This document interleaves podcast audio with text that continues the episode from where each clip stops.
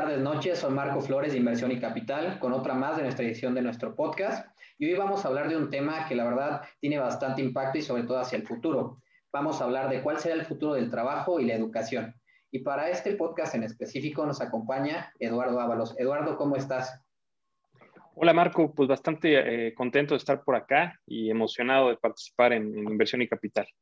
No, muchísimas gracias. Para poner a toda nuestra comunidad en contexto, Eduardo en su trayectoria ha dedicado más de la mitad de su vida a ayudar a personas y organizaciones a lograr su mejor versión a través del desarrollo humano y una mentalidad de mejora continua. Como jefe de operaciones de una de las agencias más reconocidas en educación de calidad, tanto a nivel nacional como regional, ha tenido la oportunidad de impactar positivamente en la educación en Latinoamérica al conectar con diversos sectores que tienen un rol en el desarrollo de las futuras generaciones profesionales. Eduardo estudió Relaciones Internacionales en el Tecnológico de Monterrey, cuenta con varios diplomados de emprendimiento y liderazgo por la Universidad de Anáhuac y el ITAM, y funge también como vicepresidente del Comité Ejecutivo de Nuevas Generaciones en el IMED, organización que se dedica a la actualización y desarrollo profesional y humano de sus asociados en el campo de las finanzas.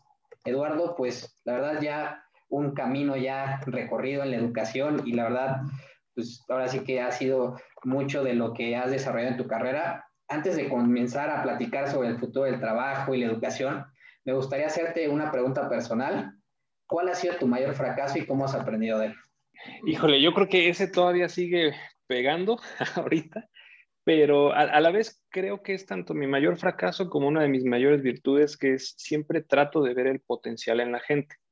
A veces eso me ha llevado a apoyar eh, personas que no debería, a veces darles más oportunidades de las que debería, y a veces sí encuentras como diamantes en bruto que, pues a, través de la presión realmente este, sale, salen cosas muy interesantes. Entonces creo que yo creo que ese podría ser como mi fracaso más grande, pero a la vez como parte de lo más emocionante, ¿no? Sí he tenido muy malas experiencias de gente que digo, hijo de su madre, ¿no? ¿Cómo, cómo le di tanto chance? Pero también hay otros casos que, o sea, por ejemplo, tengo una, una de las chavas que trabaja conmigo en la empresa, que es la, diseñadora, eh, le di clases desde prepa.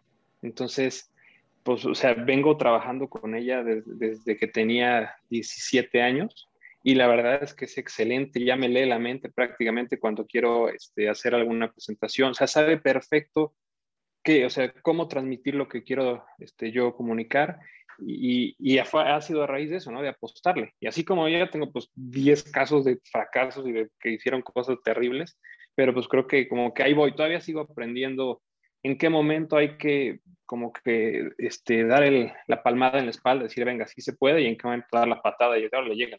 Porque pues como que es, es, es difícil, ¿no? Sobre todo con seres humanos es difícil encontrar una fórmula mágica de decir, aquí cortas y aquí sigues, porque pues no le puedes atinar siempre. Oye, Eduardo, y por ejemplo, ¿de dónde surge tu interés en ayudar a la gente y a las empresas en temas educativos y de desarrollo personal? Pues mira, la, verdad es que yo no, soy una persona eh, religiosa como, tal, soy, soy una persona como más eh, pragmática, pero sí creo que una de las eh, pocas obligaciones o deberes que tenemos como ser humano es, es creo que alcanzar nuestro máximo potencial. Al final todos tenemos ciertas capacidades, ciertas habilidades y, creo que en la vida si tú no las usas al 100, pues estás desperdiciando tu vida. Hay gente que, que, que pues sí vive como, como, tra como tranquilamente o, que no se la, lleva leve, por decirlo de alguna manera, y está bien, no es su decisión.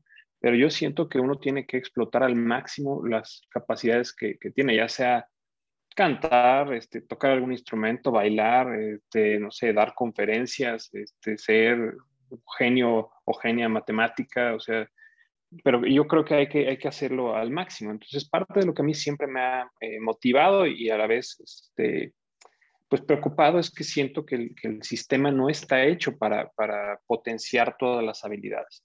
Siento que muchas ocasiones pues la gente se va formando a pesar del sistema y no gracias al sistema. Ejemplo, Eduardo, eres cofundador y, y, mentor de Canel, ¿no? Es, es, un proyecto en el cual enseñas a las personas a entrenar su cerebro y reaccionar de la mejor forma a eventos que están fuera de su control y yo creo que va muy ligado a lo que nos comentabas, pero ¿cómo está eso? O sea, cuéntanos más, suena la verdad es que bastante interesante este proyecto que tienes. La verdad, ahí salió de puro churro, porque yo participé muchísimos años en modelos de Naciones Unidas, como 15 años, y me encantaba, me fascinaba, pero igual noté que, mucha gente se preparaba a pesar de, los modelos, ¿no? Gracias a los modelos. Y la verdad es que las personas que yo conocí en modelos de Naciones Unidas son personas brillantes, personas de las que aprendí mucho y que hoy en día están muy bien colocadas. Entonces, yo de ahí busqué cómo hacer lo mismo, o sea, cómo hacer este, eh, tratar de replicar este modelo. Y en realidad el programa de Canel empezó como un programa de debates.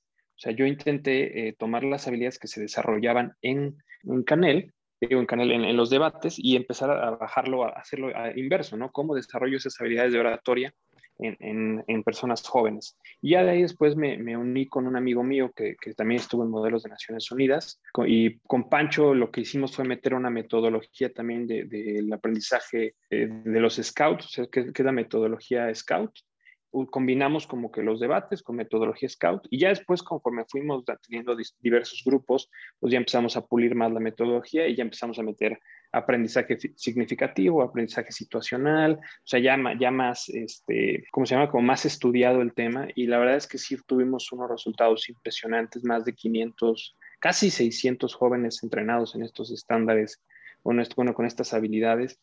tengo mucha gente en el extranjero que me da muchísimo orgullo, que me da mucha felicidad verlas y verlos en otros países, este, gente que ya está en puestos eh, gerenciales y que la verdad es que pues, sí se, se, ve un, se veía un cambio de cómo empezaban a, cómo, a, dónde están ahorita y cómo van creciendo. Muy interesante. Y todo este tema educativo te ha llevado, yo creo que actualmente al rol que tienes, que es director de operaciones en Caseca, ¿no? ¿Me puedes platicar más acerca de tu rol? Claro, mira, ahí es, eh, Caseca es, una, es un consejo de acreditación que, que creó mi papá hace 25 años, casi ya 26. Y la, la realidad es que cuando empezó esto, papá tuvo la, visión de darse cuenta que no había estándares de calidad en la educación. la, acreditación desafortunadamente es algo que no mucha gente conoce y que es bastante importante. O sea, que uno debería como estudiante exigir este nivel de calidad. Cuando, cuando se firma el Tratado de Libre Comercio en 1995, se acuerda que también, pues además del intercambio de productos, bla, bla, bla, iba a haber servicios, ¿no? Entonces hay un capítulo de servicios transfronterizos que dice que, bueno, que decía que la idea era que pues, uno pudiera irse a Estados Unidos y a Canadá y trabajar. Después de ahí se dan cuenta que pues el nivel académico no era el mismo entonces empiezan a crear sistemas como para tratar de homologar la educación entre los tres países y se hace primero la evaluación, que la idea era que pasaras de evaluación, luego acreditación y después a la certificación profesional. Obviamente, pues no le dimos seguimiento y se quedó como a medias. Y entonces la, la acreditación eh, lo que hace es, proveer un estándar mínimo de calidad para los programas académicos. En CASECA lo trabajamos en las carreras económico-administrativas, pero hay otros 29 consejos, de ingeniería, de derecho, de biología, de este, ciencias de la salud, etcétera, etcétera. Desafortunadamente, pues en México no es obligatorio. Nosotros eh, somos, entre ingeniería y nosotros concentramos pues casi el 80% de la de los programas acreditados del país y, y, aún así solamente tenemos 650 instituciones más o menos. Igual y si sumamos las de ingeniería y nosotros, más o menos como 800 entre, entre los dos consejos, pero contra 3.600 y pico universidades en México. Entonces, pues eso creo que también, bueno, sí que más adelante lo, platicaremos, pero eso también impacta en la este, calidad de egresadas y egresados. Y, también eso impacta, pues, de, cierta manera en los salarios de las personas que salen de X o Y carrera, porque este, pues sale mucha gente que tiene licenciatura, pero eso no quiere decir que tengan una buena preparación. Sí, claro, y como comentas, lo vamos a hablar más a detalle. A mí hay un tema que me llama muchísimo la atención y creo que con tu experiencia a ser muy enriquecedor para nuestra comunidad el, tema de la productividad, ¿no? Es algo que yo he visto que has hablado ya en varias conferencias y me gustaría que no, que no fuera la excepción en el podcast, preguntarte, ¿por qué los países de América Latina nos cuesta tanto ser productivos desde tu punto de vista? Híjole, es una pregunta muy buena y como que bastante compleja por todo lo que, lo que implica. Creo que hay varias, este, varios temas, ¿no? Uno, si vemos nosotros, o América Latina somos de los países que más horas trabajan a nivel mundial, pero no somos ni los más competitivos ni los más productivos. Entonces, y tampoco tenemos el PIB per cápita más alto, ¿no? Es, una, eso no quiere decir que en América Latina no trabajemos duro, pero creo que trabajar duro y trabajar inteligentemente son cosas muy diferentes. Entonces, eh, una es, es, esa parte de, cultural. Creo que sí hay una cultura en la que estamos muy acostumbrados a, sí, estar pues prácticamente, este, o sea, mientras más horas ponga, esto es que se vea mejor, ¿no? Y es algo creo que muy común en las empresas, ¿no? Si te vas temprano, te ven feo. Pero también es algo que, o sea, nosotros creo que tenemos una relación extraña con, con la subordinación, ¿no? En muchos casos se ve como un reto, o sea, si alguien me, me manda, pues es un reto. Entonces, y de hecho nosotros estábamos, antes de la pandemia, estábamos en, en un coworking, en WeWork, ahí en Polanco, y yo lo veía muy seguido, que yo de, repente pues, pasaba, o sea, cuando iba a recibir a alguien o pasaba por alguna zona en los, en los pasillos, veía mucha gente en las empresas viendo, pues, comprando cosas en Amazon, viendo series, viendo videos de YouTube, y luego los veía salir a las 9, 10 de la noche. Yo decía, ¿por qué la gente pierde su tiempo en eso, no? E, esa es una parte, ¿no? Que creo que es la parte cultural de cómo vemos nosotros el trabajo, nuestra relación con el trabajo y la relación con, con, con estar subordinados a una, a, una autoridad. ¿no? Eh, otra es también la, la, parte de cómo nosotros eh, de, bueno, distribuimos el trabajo en las empresas. Yo creo que está muy mal hecho. Yo, yo tengo la hipótesis que uno podría prácticamente correr al 40% de cualquier empresa en México y la empresa seguiría operando perfectamente bien porque creo que están mal distribuidas las funciones. Hay gente que tiene mucho trabajo y hay gente que tiene poco trabajo, o también hay gente que tiene, tiene este, funciones que no sabe hacer y que también, pues que eso también causa problemas, ¿no? Porque te, genera más estrés, te provoca más tiempo que lo estés para que lo puedas lograr, este, o te y provoca más, más errores. Entonces, también es una cuestión de, de, cultura organizacional y de cómo vemos el tema de capital humano. Desafortunadamente, yo creo que en México no vemos a capital humano como un eje estratégico de las empresas, sino casi casi como son las personas que contratan y listo, ¿no? O sea, son las que organizan los, pastelitos de la oficina. Eh, en lugar de ser pues realmente tu core, porque pues, el, valor más importante de cualquier empresa son las personas. Entonces, eh, yo creo que es parte de eso, o sea, parte eh, también de, que la gente pocas veces está contenta con su trabajo entonces muchas veces pues trabajo porque me pagan, ¿no? Pero no es algo que disfruto. Entonces pues, también esa, esa relación eh, provoca una... Sí, o sea, pues lo hago a, medias, no me gusta, medio lo hago, medio le pongo atención, voy y me tomo el cafecito, o sea, yo creo que fácil una, las personas en América Latina perdemos, voy a decir, entre dos horas y dos horas y media de pura chorcha, ¿no? En, el chisme. Y, y, es algo que creo que es muy latinoamericano. O sea, nos gusta estar en el chisme en lugar de decir, bueno, pues yo vengo a trabajar y de hecho es parte de lo que nosotros hemos implementado en, en Caseca. Y fue muy difícil porque sí fue, o sea, de entrada fue revisar puestos, o sea, revisar funciones, saber tú qué haces, por qué lo haces, lo sabes hacer, no lo sabes hacer, te equivocas, no te equivocas, este, cuántas veces lo tenemos que revisar, etcétera, y empezamos a, rediseñar y nosotros metimos una, automatización muy fuerte al nivel que pues, ahorita prácticamente el 80% de la, de la empresa está automatizada y todos los puestos que tenemos son puestos creativos, o sea, son puestos que aportan un valor agregado. Quitamos lo repetitivo y, empezamos a meter eh, plataformas, pero también ahí nos dimos cuenta de todo el problema que es el no tener bien los eh, manuales organizacionales definidos, los puestos, las funciones, los, los, pasos a seguir. Y eso creo que afecta muchísimo en términos de productividad, porque yo te puedo apostar casi cualquier cosa que si tú llegas a una empresa y les dices, dame tu manual de operaciones y quiero ver que realmente se cumpla, yo creo que el 99% no lo cumple. Y la verdad es que yo comparto contigo, ha habido casos en los que, pues si una persona se va del trabajo, cosas así, ¿no? Realmente el que lo llega a suplir a veces no sabe, ¿no? O en casos extremos en los que una persona se va, solo esa persona lo sabía hacer, ¿no? Y, y pues es muy complicado. Y justamente hoy, hoy vamos a tocar un tema bastante interesante, que es como lo mencionábamos, hablar del futuro de la educación y el trabajo, ¿no? Y es hablar, la verdad, de un tema que toma mucha importancia en el mundo. Con la llegada del Internet, yo creo que la educación y el trabajo han cambiado drásticamente, incluso podría cambiar más con la inteligencia artificial, el Internet de las cosas y todas las cosas que se avecinan, ¿no? Que nos hacen replantarnos realmente cómo va a ir el futuro del trabajo y la educación. Eduardo, yo creo que una pregunta fundamental y para empezar el tema, ¿Para qué estudiamos y nos preparamos desde tu punto de vista? Pues en teoría para, para tener, eh, para estar mejor. O sea, yo lo, lo dejaría así. Vamos a, vamos un ejemplo sencillo, ¿no? Tú este, vives solo y dices, este, pues ya me cansé de comer maruchan y cereal y quesadilla, ¿no? Pues voy a tomar clases de cocina. Uno toma clases de cocina no para seguir comiendo maruchan, cereal y quesadillas, sino para pues, aprender algo más, ¿no? Entonces, en teoría, uno se, uno se prepara, se forma, se educa porque quiere estar mejor y quiere hacer las cosas de mejor manera. Entonces, eso es para lo que deberíamos de hacerlo. Si lo estamos haciendo o no, creo que ya es una pregunta diferente. Y, bueno, ahorita que ya hemos digo, un poco ya más, nos hemos profundizado más en el tema de la educación y tú has tenido ya una trayectoria en temas educativos, ¿cómo crees que se ve impactado el trabajo y la educación con las tecnologías actuales? Brutalmente, o sea, en todo. Simplemente eh, nosotros como consejo, de, afortunadamente tardamos dos semanas nada más en adaptarnos a la pandemia.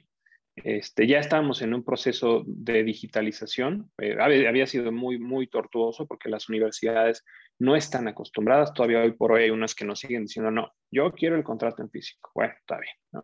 Pero em, ya empezábamos con ese proceso. Y la, pero la realidad es que las instituciones desde la parte normativa no están preparadas para la, para la, la digitalización, incluso en procesos internos de ellos. O sea, hay cosas que te dicen, eh, nosotros operamos en toda América Latina, no a través de CASECA, pero con la AIC, que es la Agencia Internacional de Calidad Educativa, y hay países en los que ni siquiera reconocían la educación virtual antes de la pandemia. O sea, no era válida. Entonces, imagínate cómo, puedes luchar contra eso cuando eh, las escuelas eh, pues no tienen el, no están preparadas normativamente para, para tener sistemas este, digitales y tampoco la gente está preparada, o sea, no tiene la capacitación ni las herramientas. Y desafortunadamente, pues yo, parte de lo que nosotros este, pensamos es que eh, hoy en día uno tiene que educar para, para, para, para crear profesionistas globales. O sea, hoy por hoy tú puedes trabajar, o sea, tú, Marco, puedes trabajar, no sé, en, en Singapur desde aquí de México y tener una jefa este, rusa que habla, no sé, este, que además de hablar este, ruso, pues también habla inglés, ¿no? Entonces, y de repente tus compañeros de trabajo pueden ser de Australia o de, Japón. Entonces, eh, creo que hoy en día nosotros tenemos que estar preparando para eso. Y la verdad es que al menos eh, este, en el tema de, adopción de la tecnología sí nos quedamos muy atrás. Hubo unas, unas cuantas universidades que pues sí se movieron más rápido que otras, pero en general ha sido muy lento. Y la verdad es que en las carreras de negocio principalmente nosotros hemos peleado desde hace como cinco años que teníamos que meter la tecnología y no, no tuvimos mucho eco. Como que las universidades decían, no, no, no, a ver, es que esto es, contado, esto es este, contaduría o esto es finanzas, esto, no. Y es que hoy por hoy ya todo mundo sabe tiene que saber usar la tecnología. O sea, a mí me da mucha risa porque luego nos dicen, este, mira, con que me hubieran enseñado Excel y, Gmail, y cómo usar Gmail, ya, ¿no? Prácticamente mi vida estaba resuelta. Y PowerPoint. Entonces, eh, y, ni siquiera hay un acuerdo en eso. O sea, ¿qué tipo de, de, plataformas tenemos que enseñarles sí o sí a que, a que sepan utilizar? Entonces, creo que es, es algo que ya tiene que ser obligatorio y que no, no nos hemos puesto de acuerdo en México ni en las universidades de cómo se va a adoptar. Nosotros a través de, del BET, que es el Evento Mundial de Tecnología en la Educación, somos aliados estratégicos de América Latina para tratar de impulsar la adopción de la tecnología en la educación.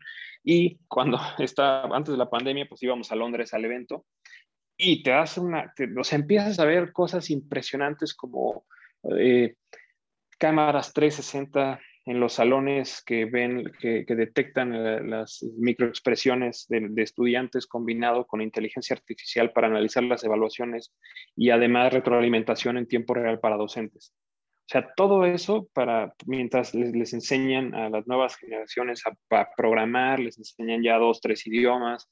Entonces, cuando empiezas a ver todo eso, dices, bueno, nosotros aquí estamos descubriendo el pizarrón de GIS. O sea, sí es, es muy preocupante lo lento que vamos en la adopción de la tecnología en la educación y, muy preocupante que no hay ni siquiera una directriz eh, ni del gobierno ni, de las propias instituciones de, bueno, ok, o sea, a ver, no sé, vamos a enseñar a todo el mundo inteligencia artificial, no, estoy inventando.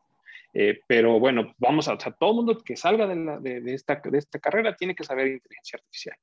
No tenemos eso, entonces creo que sí va a ser un grave problema y nos va a poner en una desventaja muy grande contra otros países. Yo creo que justamente es una, un tema que, que a mí la verdad me tiene muy intrigado porque justamente es ese retraso educativo al final se traduce en una persona que llega a una vida laboral y no necesariamente está tan, tan preparada, ¿no? Yo creo que yo personalmente, me incluyo, estudiamos en un modelo educativo en el cual realmente en muchas ocasiones no te prepara para una realidad laboral, ¿no? O sea, las universidades muchas veces te daban, las, te, te daban y te dan las bases, pero no necesariamente en todos los casos son aplicables a lo que las empresas ya demandan, ¿no? ¿Por qué crees que haya esta brecha en lo que demanda mucho el mercado y, lo que enseña el sistema educativo? Mira, yo creo que ahí hay dos, eh, dos este, aspectos. Una, la poca vinculación del sector empresarial con el sector educativo. Si hay universidades que te dicen, no, yo tengo mi junta de, mi consejo consultivo y tengo tales empresarios y empresarias aquí,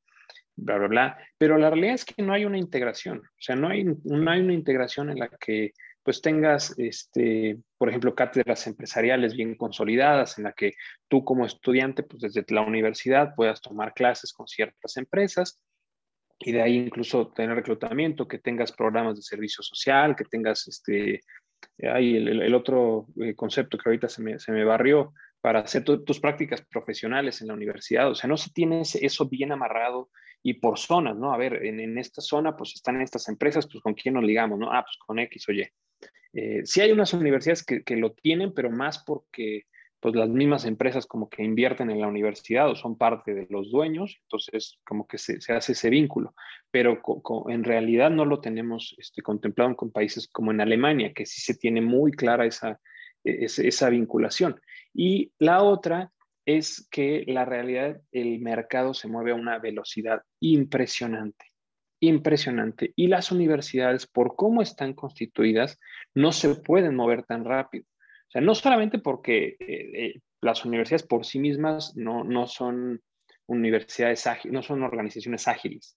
O sea, que se puedan reinventar y transformar constantemente, porque tienen muchos protocolos, muchos procesos, muchas estructuras muy, eh, muy grandes y muy pesadas. También la normatividad no les permite, o sea, los mismos trámites ante la SEP eh, son bastante complicados, entonces si le mueves tantito ya tienes que avisar, tienes que pedir permiso, te lo revisan, te lo autorizan, te lo regresan, y ya cuando te lo, ah, te lo este, autorizaron, pues ya lo tienes que cambiar otra vez, ¿no? Entonces, eh, creo que también eso es algo que parece que, el, mercado se va transformando 10 veces este, más rápido de lo que la universidad puede ponerse al corriente, y ya cuando se puso al corriente ya se volvió a transformar 10 veces más. Entonces, es algo que yo creo, yo de hecho, parte, una de las conferencias que tenemos es justo reimaginando la educación, porque creemos que se debe de repensar este modelo. O sea, no, se, no podemos seguir persiguiendo de esta manera porque puede que tú estudias la carrera de este, contaduría y finanzas, y, pero cuando acabas la, la carrera ya salieron 40, 50 empresas en el mundo que transformaron completamente la, la industria y pues a ti no te prepararon para eso. Entonces, eh, es algo ahí que tenemos que repensar si en realidad vale la pena estar enseñando conocimientos eh, técnicos en la universidad y en lugar de, una formación más integral y hacer una combinación con las empresas para crear esos, para desarrollar esos conocimientos técnicos que se van moviendo mucho más rápido de lo que la universidad puede realmente eh, transformarse. Es que justamente en esto de transformarse, yo creo que valdría la pena pues, de alguna otra forma practicar con nuestra comunidad, pues cuáles son esas habilidades, aptitudes, ¿no? Que van a ser de cara hacia el futuro. Por ejemplo, ¿tú cuál crees que sean las más relevantes o más importantes que debería estar poniendo atención la gente? Mira, han cambiado bastante, eh, o sea, de repente el Foro Económico Mundial dice una, luego la Organización Internacional del Trabajo dice otras, las mismas empresas dicen otras, pero yo creo que también a raíz de la pandemia cambiaron muchas cosas, o sea, también se, se, este modelo de home office creo que requiere otro tipo de habilidades que antes no eran tan importantes o no se les ponía tanta atención, pero yo creo que una de las o sea, aspectos principales es el, el liderazgo, eh, otra también es la parte de resiliencia y adaptabilidad por, la velocidad a la que se transforma el, eh, todo, el, escenario. Y pues, yo creo que también la, capacidad de, trabajar en equipo, porque esas, yo creo que esas habilidades son, son universales. Bueno, obviamente el uso de la tecnología, pero teniendo esas habilidades, pues prácticamente te puedes adaptar en cualquier, eh, en cualquier lugar. O sea, eh, yo creo que hay que pensar de la manera más, más general cómo, podemos dar herramientas a estudiantes para que independientemente de la carrera, independientemente de la industria, y de la realidad en la que vivan, pues puedan adaptarse y realmente sacar el mejor provecho de las circunstancias que tienen. Y la verdad es que yo creo que hasta la fecha, y se está empezando a cambiar poco a poco, ¿no? El sistema educativo, justamente como mencionas, por la pandemia, por varios factores de la tecnología, pero yo creo que el sistema se basaba mucho en la memoria, ¿no? Que al final se traduce en exámenes, ¿no? Pero poco a poco ha empezado a surgir nuevas formas de aprendizaje que, que aplican no solo a la escuela, ¿no? Sino al trabajo como Peer Instruction, aula invertida, aprendizaje basado en proyectos o en problemas, microlearning, design thinking, podríamos hablar ya de temas revolucionarios como casi todas las cosas gracias a la tecnología, ¿no? ¿Tú nos puedes explicar un poquito de ellas y, cómo crees que están cambiando este paradigma y si no son estas como las que más te vengan a la mente? Pues mira, yo creo que hay eh, ahorita muchas cosas que están este, funcionando, también depende del país, o sea, no, no creo que una estrategia eh, pueda funcionar eh, en todos lados. O sea, por ejemplo, en eh, Suecia, Finlandia, que siempre en Finlandia principalmente, que siempre ha sido pionera en la parte educativa, que ahí usan más bien un aprendizaje este, transversal, o sea, empiezan a ver un tema y ese tema toca varias aristas, a diferencia de México, que bueno, y América Latina en general, que lo tenemos como muy claro de biología, este, geografía matemáticas. verdad, no, allá sí es un tema que puede tocar varias, este, varias materias. Ahorita, por ejemplo, pues toda la tecnología nos ha permitido empezar a ver otras de la educación de otra manera. Si bien yo creo que desafortunadamente en América Latina la mayoría están haciendo nada más el corona teaching, que es un término que sacó la UNESCO, que es pues en realidad hago exactamente lo mismo que hacía en clase, pero ahora frente a una pantalla, ¿no? O dejo 80 mil PDFs para mis estudiantes y hay que se, se, quemen las pestañas leyendo. Pero sí creo que hay una, una buena oportunidad de revisar todo esto. Eh, la gamificación, por ejemplo, es algo que está agarrando mucha fuerza eh, y que incluso podríamos ver más adelante universidades que tengan su propio departamento de gaming que puedan crear sus propios juegos para, para fortalecer el aprendizaje. Creo que vamos a tener mayor énfasis ahora en, en, el momento, en el tiempo que tú estás físicamente en la, en la universidad, pues para qué te sirve, ¿no? O sea, que realmente lo aproveches y que no vengas a sentarte y escuchar a una persona hablar y hablar y hablar y hablar. Pero la verdad es que yo siento que, que no hemos aprovechado al 100 todas las, las nuevas este, herramientas que, que se están generando hay muchas aplicaciones que te pueden permitir, pues de entrada, aplicaciones como Duolingo, ¿no? Quieres aprender un idioma, pues con Duolingo también puedes estar fortaleciendo tus, tus, este, tus lecciones o tus, tus clases normales. Entonces, eh, creo que hay muchas cosas, de hecho, parte de, nosotros abrimos un hub de recursos educativos de manera gratuita en nuestras páginas de internet, caseca y, y calidadeducativa.org, para que las universidades entraran ahí y vieran eh, lo que está pasando. Pero yo sí creo que tenemos que tener mucho cuidado con todas estas nuevas estrategias, porque algo que nos encanta hacer, eh, particularmente en México, es ver una estrategia en no sé qué país de primer mundo y decir, ah, eso lo vamos a traer, ¿no?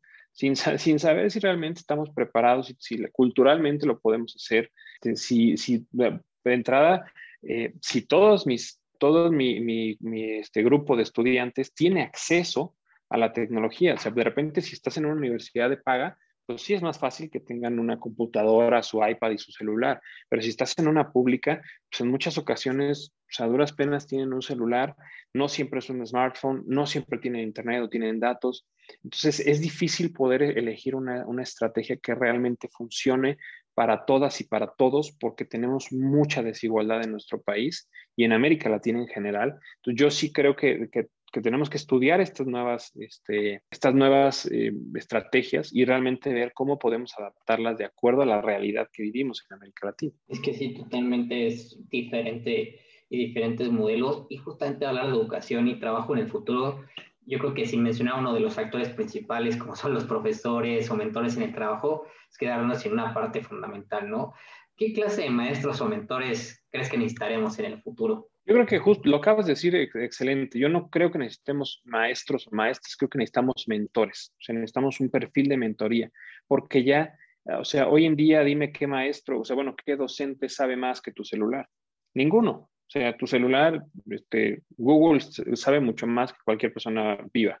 Entonces, en realidad, eh, la figura docente creo que tiene que volverse más una de acompañamiento, una de guía, o sea, una persona que esté ahí, que entienda a, sus estudiantes y que sepa cómo guiarles por el mejor camino. ¿Por qué? Porque un docente, hay un estudio muy interesante que, lo recomiendo bastante, es del Banco Mundial, se llama Human Capital Index.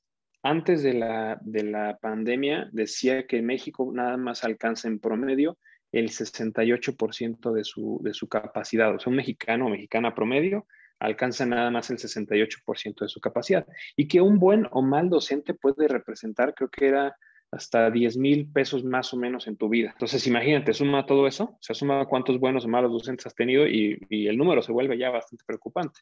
¿no? Entonces, eh, creo que, la figura docente tiene que transformarse por completo y, tiene que ser mucho más orientada a entender a sus estudiantes y ver cómo pueden crear las mejores herramientas y la mejor estrategia para eh, que alcancen su, su, máximo potencial. Obviamente eso suena muy difícil, suena prácticamente como una utopía, pero la verdad es que las herramientas tecnológicas nos permiten hacer muchas cosas.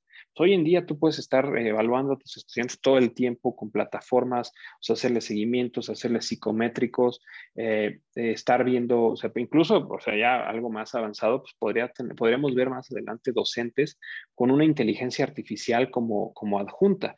O sea, que una inteligencia artificial que le puedas este, dejar planes personalizados de tareas a tus estudiantes. Estados Unidos ya lo está intentando, hasta, yo me acuerdo, había leído que antes de la pandemia, eh, creo que era Harvard que estaba intentando junto con, Watson de IBM hacer ya planes de estudios personalizados. Entonces, eh, creo que, que, sí se puede pensar en una, en una transformación completa de la figura docente. Es urgente y creo que es, es este, necesario porque la verdad es que la, docencia para mí es una de las cosas más este, bellas y gratificantes en, la vida. Creo que el, poder transformar la vida de una persona es, es este, increíble.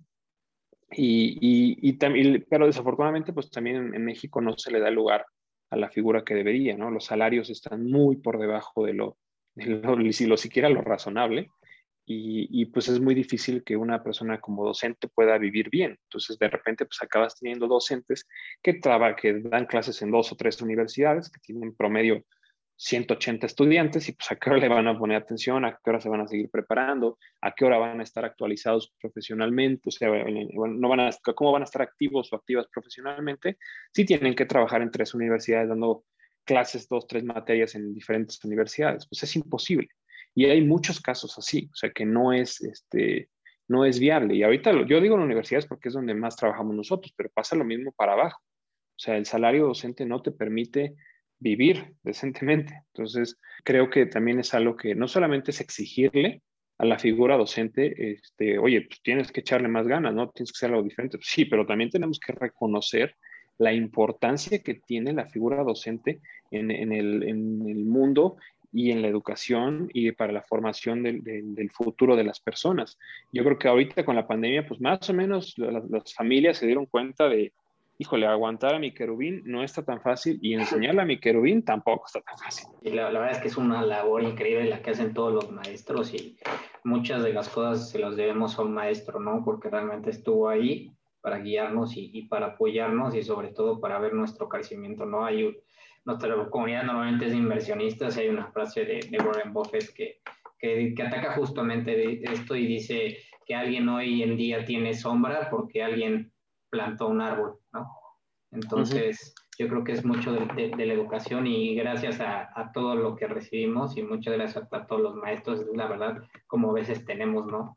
Yo creo que hay muchas cosas que mejorar, muchas cosas que seguimos adelante, pero muchas cosas, a un buen maestro siempre nos dio algún consejo, ¿no? Mm. y por ejemplo, Eduardo, ya tocando ya yéndonos un poco a la conclusión, ¿cómo ves la educación en el futuro? Por ejemplo, vi que en tu conferencia hablabas del 2030. ¿Cómo visualizas este tema? O sea, ya cómo, cómo ves la educación en el futuro. Mira, ¿cómo, ¿cómo creo que se, va, eh, que se va a ver en América Latina o cómo creo que se debería de ver? Pues las dos, si se puede. sí. Mira, vamos a empezar con cómo se debería de ver creo que se debería de ver con una integración completa de la tecnología desde una etapa temprana, o sea, porque otros países sí están enseñando a programar y, a usar la tecnología desde, desde pequeños, o sea, desde que están en, kinder y primaria. O sea, entonces eso es fundamental porque si no nosotros nos vamos a quedar muy atrás con respecto a, la, eh, a los otros países. Y eso también implica pues, el tema de desigualdad, ¿no? Este, pues uno como, yo me acuerdo que estando en, Londres de repente pasa una, o sea, yo estaba fascinado con un robot que nunca en mi vida había visto. Y así como, no manches, es lo más increíble que he visto. Y pasa una niña y dice como, ay, está más padre el de mi escuela. Y yo así, ¿cómo diablos? O sea, nunca había visto yo esto y la niña había visto como 10, ¿no? Entonces, y la niña tenía como 6 años. Entonces, eso de entrada es algo que pues, va a generar una gran diferencia y que va a, separar aún más la, la, los, la, sociedad en nuestro país, ¿no? Y también pues, las posibilidades económicas y de crecimiento, etcétera, etcétera. Entonces, necesitamos tener una integración tecnológica muy fuerte desde los niveles más, más bajos. Necesitamos repensar la, la, figura docente, necesitamos darle dignidad, darle el lugar que merece y darle realmente este, pues, las herramientas para defenderse, porque, o sea, sí somos muy exigentes y, ay, no, es que los maestros no hacen nada, la maestra. Pues sí, pero a ver, espérate, o sea, ve, que, ve lo, que, lo que les damos de herramientas para defenderse. O sea, los mandamos a la guerra sin fusil, pues así no se puede. Entonces, creo que hay que repensar la figura docente. Creo que también hay que repensar las instituciones educativas, porque al menos desde, desde mi punto de vista, creo que estamos más obsesionados en graduar gente que en formarla. Y creo que son dos cosas muy diferentes. ¿Por qué? Porque en muchos casos, tanto las familias como que ven a la institución educativa como una guardería este, en la que también les enseñan a colorear y, este, y las instituciones dicen, pues ya se fue de aquí, ya se graduó, ya no me, no me importa, ¿no? O sea, y, entonces, si nosotros no, no logramos que, que repensar las instituciones educativas y realmente exigir que formen adecuadamente a, nuestras hijas o nuestros hijos, pues estamos perdidos, ¿no? Y, las familias también se tienen que involucrar activamente en esa formación. Eh, ¿Por qué? Porque pues, vienen desde los valores. O sea, yo me acuerdo que yo cuando daba clases en prepa, de repente tenía a las mamás este, peleando por sus querubines porque es que reprobó, pues sí, porque pues, cuando uno contesta mal en un examen, pues uno reprueba. O sea, es la consecuencia lógica, señora, ¿no? No, pero es que no sé qué. Entonces te, están peleando y entonces ya llega un punto que dice, bueno, señora, ¿qué quiere? O sea, ¿le pongo la calificación que quiere o, o qué? Porque si quiere que yo le enseñe, pues así es, ¿no? O sea, tiene que, tiene que aprender y tiene que tener los conocimientos adecuados. Si quiere nada más la calificación, pues mejor dígame y nos ahorramos el tiempo usted y yo. Entonces, y eso era muy común. Y eso que yo daba clases en último semestre de preparatoria. O sea, y tenía seguido, tiro tras viaje, este, teníamos ahí a las mamás echando pleito. Entonces, creo que también hay que repensar el cómo nosotros, este, o sea, cómo como padres de familia y madres de familia, este, vemos la, la, educación, vemos la relación con las instituciones educativas y también nosotros creo que como jóvenes, y sé que ahí es difícil porque, pues la verdad que uno a los 16, 17 o incluso en la universidad, pues uno anda en la fiesta, uno anda con las amigas, con los amigos, en el chisme y no te pones a pensar como, chin, es que si faltó mi maestro, mi maestra, pues esto implica una, una, o sea, me afecta mi desarrollo profesional más adelante, pues puede quitarme oportunidades laborales, o sea, ah, no sé, o sea, hay que flojera estar poniendo atención en clase de inglés, ¿no? Este, pues a quién le importa, ¿no? Yo sé hablar groserías y español, y ya con eso me, me, me aviento, ¿no? Entonces, eh, y pues, y obviamente no tienes esa noción, pero sí creo que tenemos que ser mucho más conscientes desde jóvenes de, nuestro, nuestro futuro y qué decisiones vamos a estar tomando, porque pues, parte de lo que yo te comentaba en la acreditación, pues a los 18 años a nadie se le pasa ni por error en la cabeza preguntar, oye, mi programa está acreditado. Yo en 25 años de historia que tiene Caseca, solo hemos tenido de historia de dos personas, dos jóvenes, fueron dos mujeres, dos, dos este, chavas que preguntaron si su programa estaba, el programa al que querían entrar estaba acreditado. O sea, dos personas siendo que nuestra página web está, está abierto ahí cuáles son los programas que tenemos acreditados. Muchas universidades sí lo ponen en sus, en su, en sus páginas también que están acreditados eh, por nosotros sus programas, pero de ahí en fuera nadie pregunta, de las familias tampoco. Entonces, muchas veces la mayor parte de la, de, la mayor parte de las veces la decisión por la universidad es, pues es que ahí estudió mi familia, o a veces económicamente es donde se puede, eh, y en otras ocasiones, pues es que ahí se van mis, mis amigos o mis amigas, o la novia o el novio, ¿no? Entonces, eh, pocas veces se tiene realmente un estudio, una, un análisis a profundidad de, ok, pues esto va, va de, puede definir el resto de mi vida, ¿no? Ahora, e, eso es yo creo como, como se debería de ver. Como creo que se va a ver, desafortunadamente, es eh, mucho eh, menos optimista y positivo porque México enfrenta muchos retos este, de distintos aspectos. ¿no? De entrada, la, visión que se tiene a nivel nacional de la educación no es la más adecuada. Lo vimos con los libros de texto, pues fue prácticamente, pues ahí aporte quien quiera y sume lo quien quiera y, este, y va a ser gratis porque nada más es por, por, de buena onda, ¿no? Se han hecho muchas concesiones, también el papel que juegan los sindicatos en México es, es, es este, no es el más positivo para la educación y ni es el más positivo para el futuro de las nuevas generaciones. Este, y también, pues desafortunadamente en México andamos reinventando todo cada rato. Entonces, cambian de secretario o secretaria de educación, cambian los puestos, cambian una gobernatura y barren con todos. A nosotros nos pasa súper seguido en, en, en Caseca que de repente llega algún nuevo gobernador o gobernadora o este, cambia la presidencia y ¡boom! Van para afuera todos. Sean buenos o malas este, o sea, opciones, vámonos. O sea, no importa. Entonces volvemos a empezar. Y en la educación es súper, súper delicado. ¿Por qué? Porque pues, para, para implementar algo, para hacer algún cambio, para tener realmente una, este, pues un impacto, tardas muchos años. La educación no es rápida. Por eso también creo que es difícil que algún político tome una decisión de relevancia en la educación y casi todos se van más por, ay, vamos a entregar tablets o vamos a, este, o sea, hacer cosas que son más eh, pues, pues, como que políticamente taquilleras que algo a largo plazo, porque pues, prácticamente no lo van a ver y no lo van a poder capitalizar. Entonces, eso yo creo que es algo que otros países como, como Singapur, como Corea del Sur, como Finlandia, como Alemania, pues ven diferente, porque ellos saben que, temas de educación, de salud, por ejemplo, del medio ambiente, pues tienen que ser este, transeccionales, o sea, trans, pues, incluso o sea, por, encima, digamos, de, sus eh, cambios políticos, porque si no, pues no se va a poder eh, realizar. Entonces yo veo que, será complicado que podamos entender eso.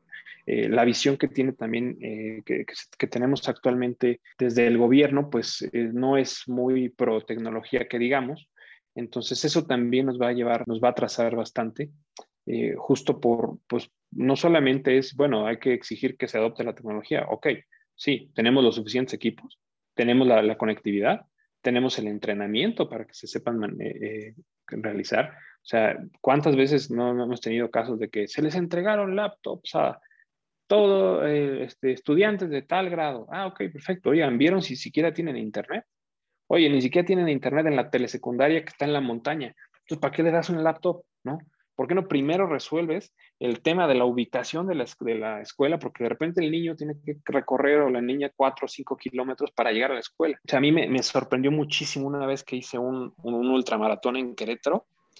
O sea, íbamos todos pues, preparados con el equipo y con las barritas y la comida y bla, bla, bla, para, porque eran, no me acuerdo cuántos, cuántos kilómetros eran del, del, del ultramaratón, pero este, nosotros caminando y a media montaña, no es exageración, a media montaña había una telesecundaria. O sea, que en la mañana era primaria y en la tarde era secundaria. Y, y pasaban los niños con su, con su mochila de uniforme que nos rebasaron a todos y que se fueron, entraron a clases. O sea, entonces de, entrada tenemos ese tipo de, de, escenarios en México. Entonces, sí nos falta mucho el tema de cobertura educativa. Estamos por la calle, o sea, estamos para llorar. Entonces, creo que hay que, hay que este, exigir un, cambio y, algo que yo siempre les digo cuando tengo la oportunidad de dar conferencias con, jóvenes, si no hacemos un cambio urgente, vamos a condenar a generaciones enteras a una vida de chambitas. Y eso es algo que me da mucha tristeza porque creo que vamos a, si no hacemos algo drástico en la educación, pues va a ser muchas, van a ser muchas personas que no van a alcanzar ni siquiera un salario mínimo para vivir y que van a tener que estar viviendo de que pues trabajo en Rappi, trabajo en Uber, este, rento mi colchón en este couchsurfing y, o sea, y busco pues mil formas de, de, tener ocho ingresos porque pues no me alcanza, ¿no? Y, y eso pues también obedece a, la parte de, de, la formación deficiente, ¿no? Parte de lo que platicábamos antes de, iniciar la, la, grabación es, pues hay muchas eh, universidades que que pues la verdad es que son títulos patitos, o sea, que enseñan, o sea, que nada más están ahí por graduar y que el gobierno pues no tiene muchos incentivos de, ponerlas en regla y de eso también pues degrada el, la calidad de tu, del título de las personas que sí se prepararon, porque dice, pues, no sé, en, el caso de contaduría, en México se gradúan más o menos 10 mil personas de la carrera de contaduría al año. Entonces quiere decir que en cualquier año, pues una persona que recién sale de la universidad tiene que competir contra 9.999 personas. ¿Qué la hace diferente? ¿no?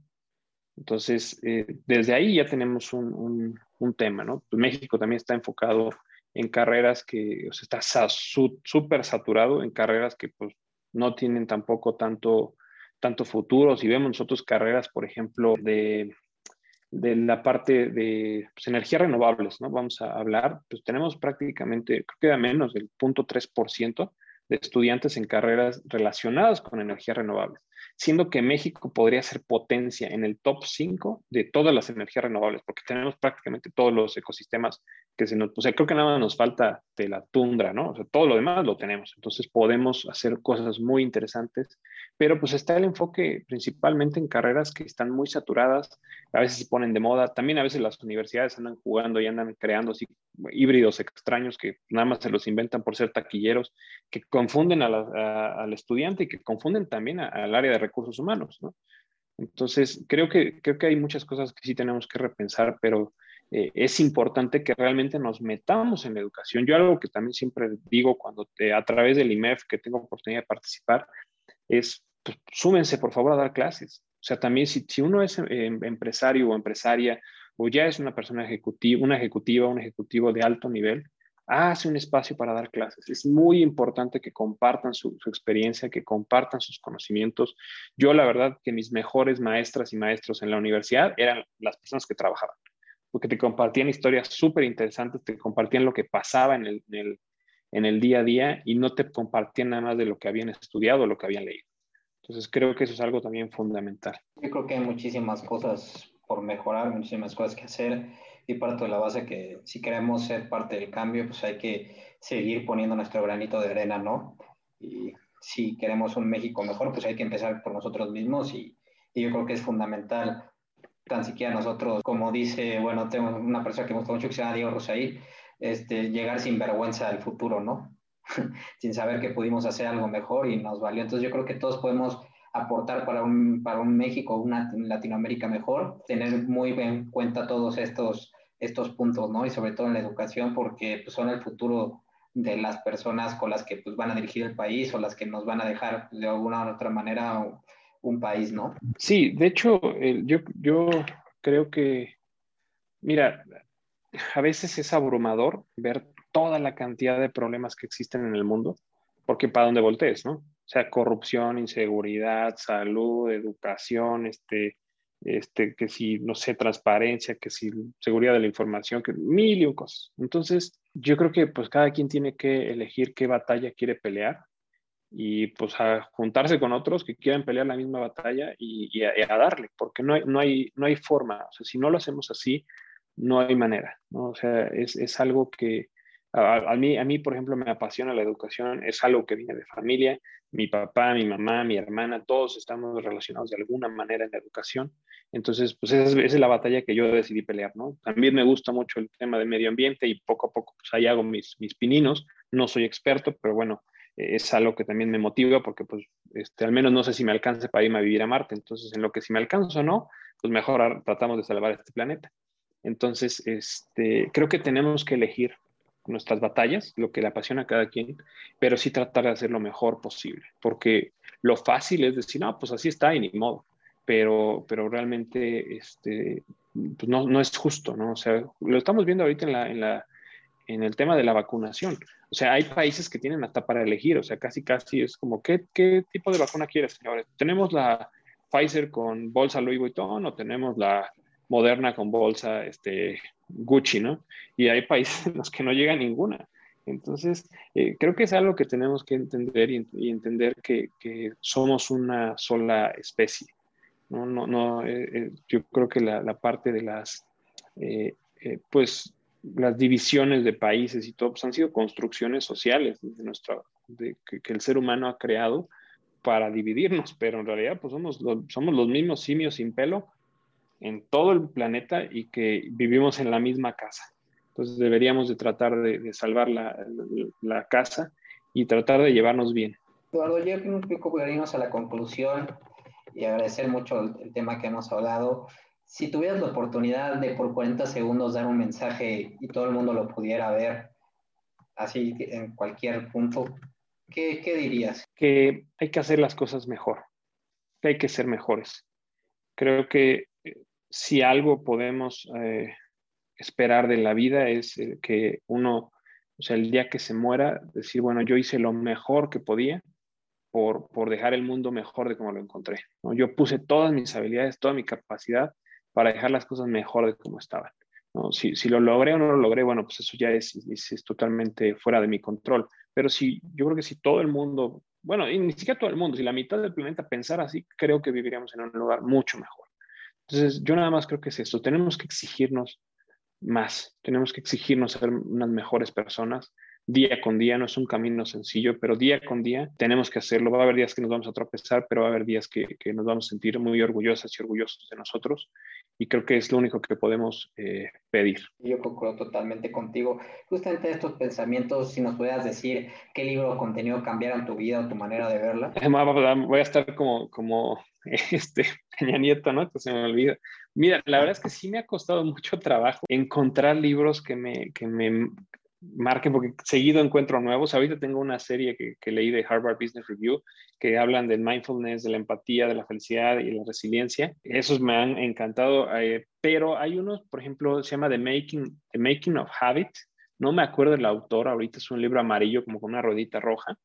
Este, se me hace muy, muy buen libro porque habla justo de cómo nosotros programamos nuestros hábitos, o sea, cómo nuestro cerebro va, va creando hábitos y cómo podemos reescribirlos, pero también justo pensando en ser una mejor eh, persona cada, eh, día con día. Hay uno que se llama Las voces del desierto, igual los autores se me escapan, pero es un libro un poco difícil de conseguir. Eh, es acerca de una antropóloga australiana que tiene una experiencia con aborígenes, la invitan a hacer un trayecto, cruzar Australia completo y, la verdad es que se me hace muy buen libro. Ah, hay, yo lo he regalado en algunas ocasiones y tengo como como dos, versiones, dos versiones de, de o, o, les aburrió completamente o fue una cosa increíble. ¿no? Entonces, a mí me, se me hizo un gran, gran libro, es un, algo que recomiendo. Y pues ahorita son como los que tengo, tengo este, en, en mente, que, creo que siempre se han, han sido muy eh, interesantes. A mí realmente me apasiona el entender el cerebro porque creo que sabemos muchísimas cosas de, de, en mil cantidad de temas, algunos irrelevantes, algunos interesantes, pero creo que sabemos muy poco del cerebro y de por qué somos como somos. Y yo creo que cuando uno vive así, pues va como que en piloto automático y ni siquiera se da cuenta de cómo, cómo vamos creando nuestra propia realidad basado en, en lo que pensamos y en cómo vemos el mundo. Entonces creo que si fuéramos un poquito más conscientes de nuestros pensamientos y de cómo vemos el mundo, eh, creo que podríamos también eh, ser mejores personas.